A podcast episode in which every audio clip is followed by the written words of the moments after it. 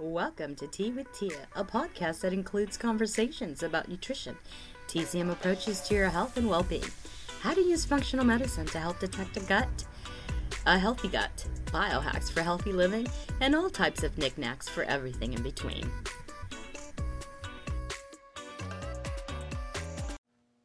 Hi, everybody. Today's episode is about intermittent fasting. What exactly is intermittent fasting? Well, today we'll dive in together. You'll also notice that it has become such a trend in today's diet and health food world.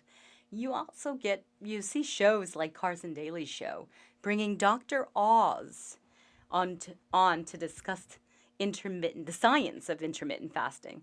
So bravo to what's happening. And then with intermittent fasting, you'll notice that when many diets focus on what to eat, intermittent fasting is all about what you eat and the time you eat it at. So, not really counting calories per se, but not what to eat. With intermittent fasting, you only eat during a specific time, fasting for a certain number of hours each day, or eating just one meals a day or a couple of days. So there's a lot of styles that I'll kind of list and go over thoroughly. Um, and then whatever you have an affinity for, you can start plugging yourself in and trying it out to see how your body feels. So, with intermittent fasting, it really helps your body burn fat, fat effectively. And scientific evidence have shown benefits as well. John Hopkins neuroscientist Mark Mattison has studies of about intermittent fasting and he's been doing it for over 25 years. He says our bodies has evolved to be able to go without food for many hours or even several days or longer. In prehistoric times, before humans learned to farm, they were hunter and gatherers who evolved to survive and thrive for long periods without eating.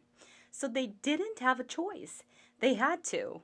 Um, it took a lot of time and energy to hunt and also to gather nuts and berries. So back then, years and years ago, over 50 years ago, where there's no technologies, we didn't have television, Instagram, Twitter, computers, cell phones, things like that, we were forced to go to bed early when the sun goes down. Therefore, once we're done eating, we go to sleep. But these days, people stay up, catch it on television shows, read their books, decompress, take longer hours. And essentially, you get these hunger hormones. It increases and start telling your body when you do stay up late that, mm, you should start snacking, you're hungry. But if you were asleep, these hormones wouldn't be released. So it's important in your circadian rhythm to create a pattern, which I'll discuss when we do mention Dr. Satchin Panda um, a little bit later in this episode. Anyhow, so, what's happening in all of these extra calories and less activities creates risk for obesity and all types of diseases such as diabetes, heart disease, you know, just to list a few. So, as far as how intermittent fasting works, there are several different ways, as I've mentioned, and based on choosing a regular time period, when to eat and when to break fast and when to actually fast. It's really based on your body and what you're capable of. Obviously, this is contraindicated for children, somebody with body dysmorphia and, you know, with eating disorder, hypoglycemics, you know, things like that.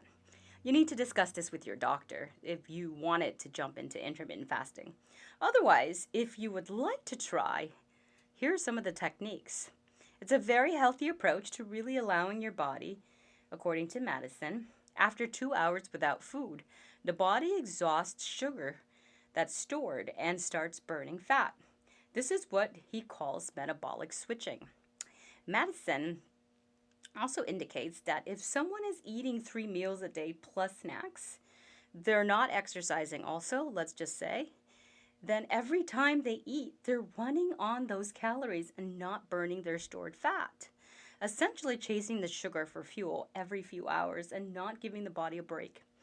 Intermittent fasting works by prolonging the period when the body has burned through the calories consumed during your last meal and begins burning fat.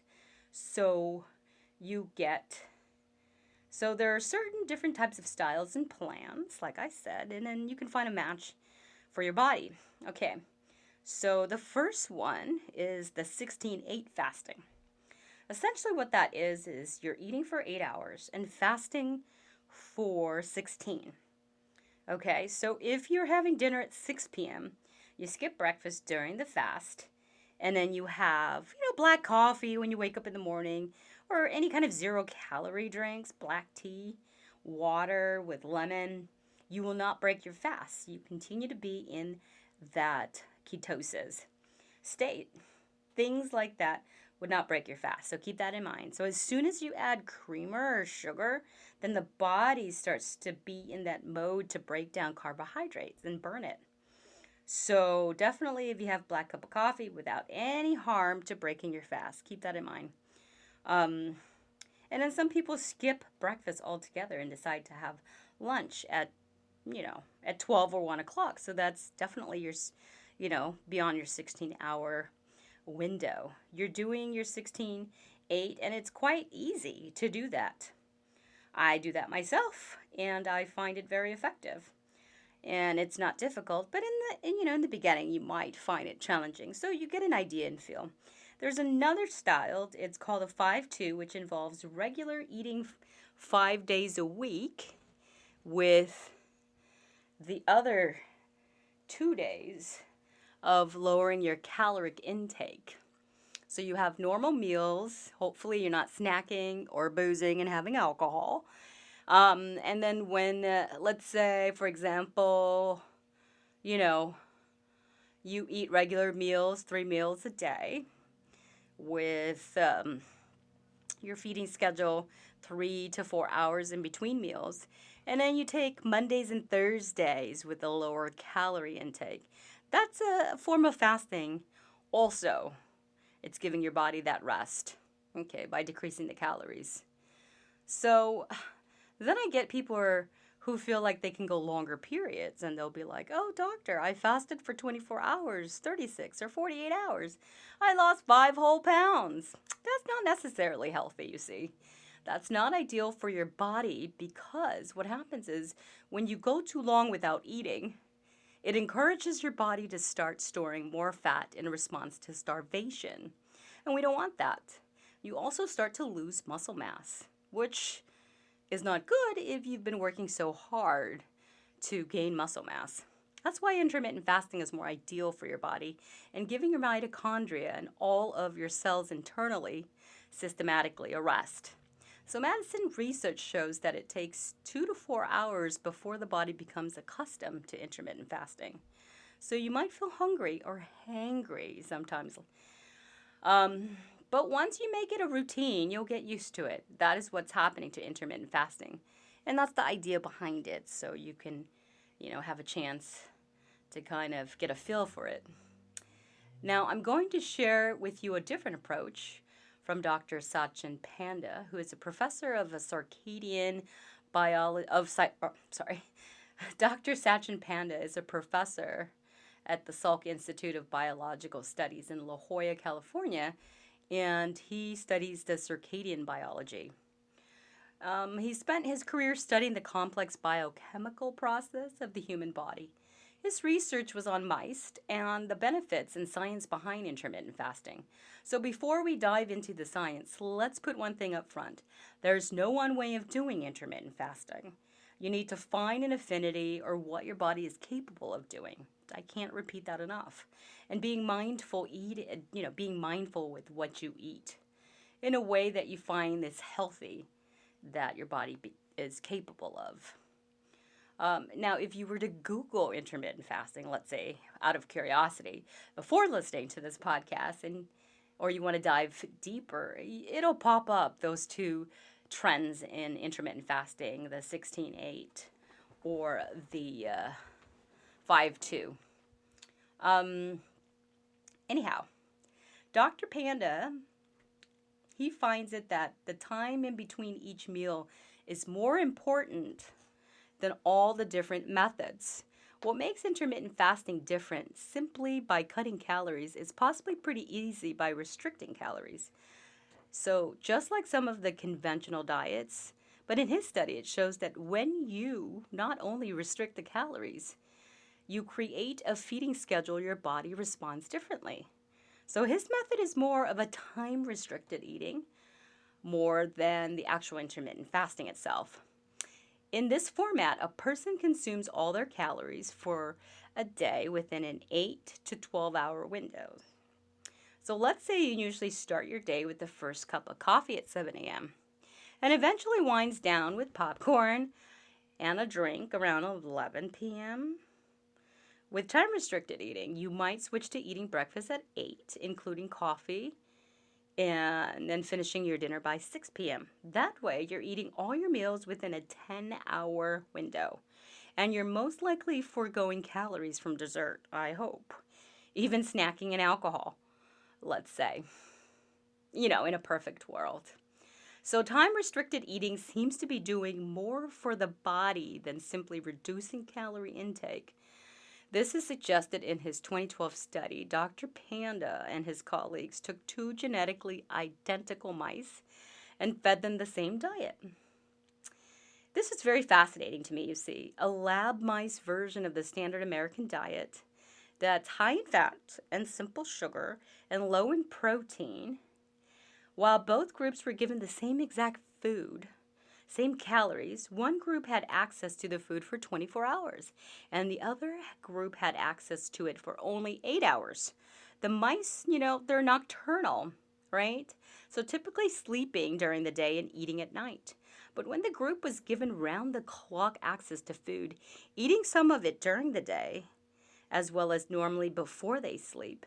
So after 18 hours, the mice you know, could eat all hours showed sign of insulin resistance. Isn't that interesting? And also had liver damage. Hmm. But the mice who ate in an 8-hour window who did not they did not have these conditions.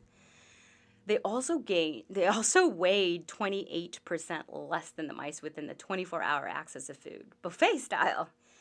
Even though these groups of mice ate the same numbers of calories a day, it was kind of earth shattering, really, as Dr. Panda recalls that the research showed the total number of calories rather than when they were eaten were determined.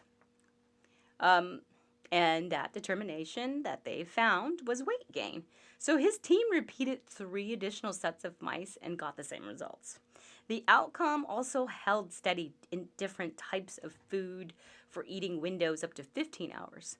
Although interestingly, it's the shorter window, the less weight the mice gained. So when the time restricted mice were switched over to unrestricted eating for two days a week, it's what Panda calls having to weaken off. They still gain less weight than the mice allowed to eat 24 hours a day. So it's interesting. It's like, well, I want to eat healthy or eat, you know, uh, well, but it really showed in his research in a circadian way, as far as time restricted goes, the efficacy of what's happening in our body of fat storage in the liver and you know its capability of burning fat for energy and then panda team tried in another way they took the mice that had gained weight because of the unrestricted feeding and switched them to time restricted eating as you know this is what happened, right?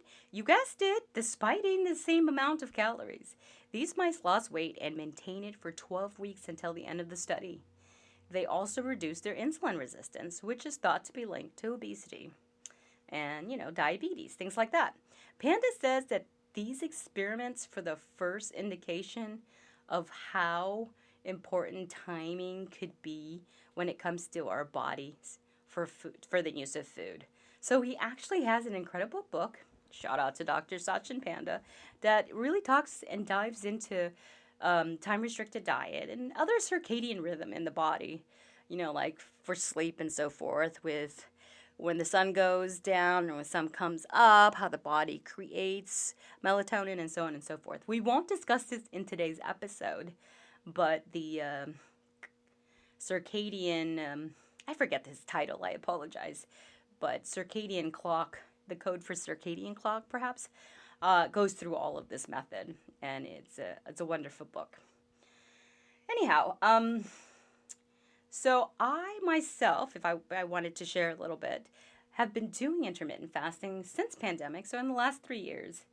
Um, and it has done wonders for me. It has definitely helped with my fatty liver that created some autoimmune response and sensitivity to certain sugar and really helped with my insulin resistance decreased my cholesterol and was able to really lean myself out. So when i do work out these days with such a low bmi um, i create definition quite easily.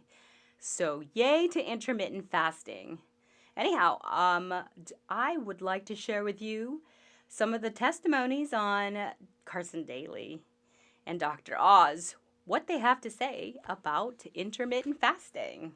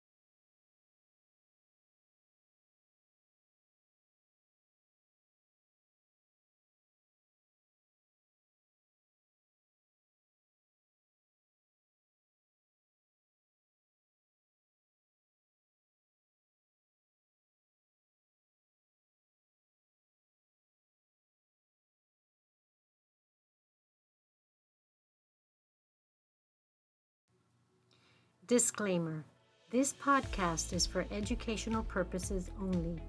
This podcast does not qualify as a medical diagnosis from a doctor. This podcast does not provide any medical services or have any claims of curing any conditions. If you are looking for help in your medical endeavors, seek out a qualified medical doctor or a physician that may offer functional medicine it's important for you to have a licensed practitioner to help you make change and oversee your health.